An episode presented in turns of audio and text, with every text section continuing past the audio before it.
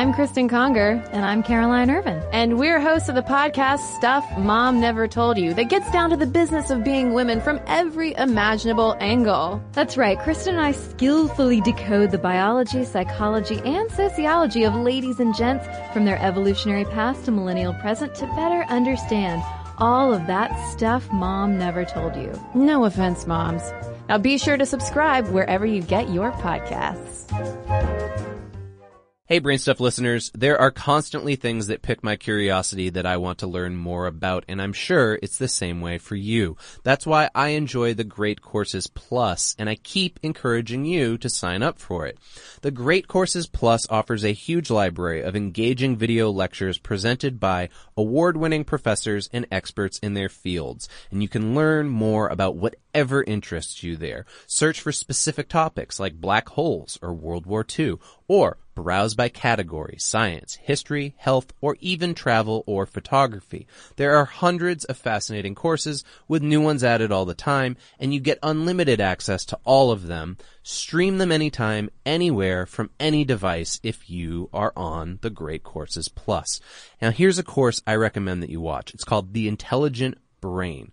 It is really interesting. They take a look at the research behind intelligence using brain imaging technology to explore the workings of human intelligence and learning how to make ourselves smarter, which, you know, I would assume that's why you're listening to this podcast. Now, we've got a special offer for you. We want you to sign up for the Great Courses Plus today because they are giving Brainstuff listeners a special offer. Get an entire month of unlimited access to all of their lectures for free. Start your free month today. Go to thegreatcoursesplus.com slash brainstuff. Now remember, that is thegreatcoursesplus.com slash brainstuff. Welcome to Brainstuff from How Stuff Works. Cross over into brain stuff now, children. All are welcome. I'm Christian Sager, but before we go into the light together, there seems to be some confusion among you about what white noises. No, it isn't when you have that snowy static on your TV and ghosts fly out of the screen and your daughter says, they're here. No, white noise is something we've all heard. Some of us without even knowing it. So let's define what it is exactly, how it's used to mask other sounds, and what other colors exist on the spectrum of sound. The simplest definition is that white noise is the noise produced by combining all the different frequencies of sound together at once.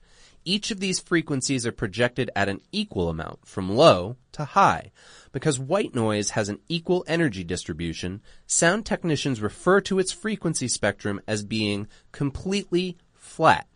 Some machines, like fans for instance, can create an approximation of white noise by hitting all of these notes. That's why they're so good at creating background noises that masks other sounds.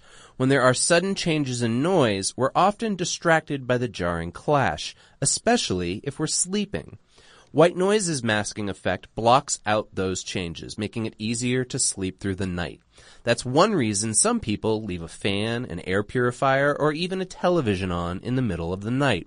This sound masking is also used to block noise in places like offices, hotels, and libraries, often broadcast over a PA system.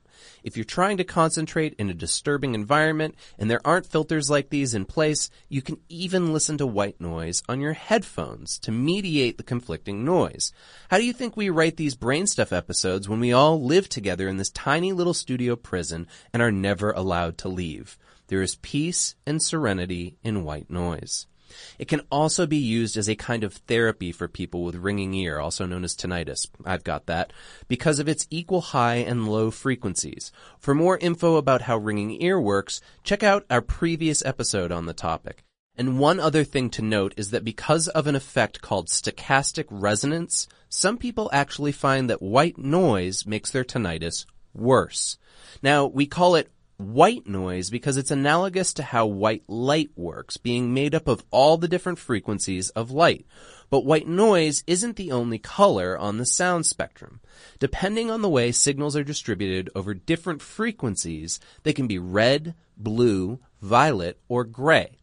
Pink noise, for example, is very similar to white noise, but its higher frequencies have less intensity, making it louder and more powerful on the low end.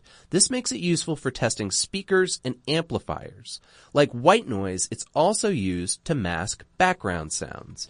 And pink noise even occurs naturally in heartbeat rhythms, meteorological data, and the radiation output of astronomical bodies.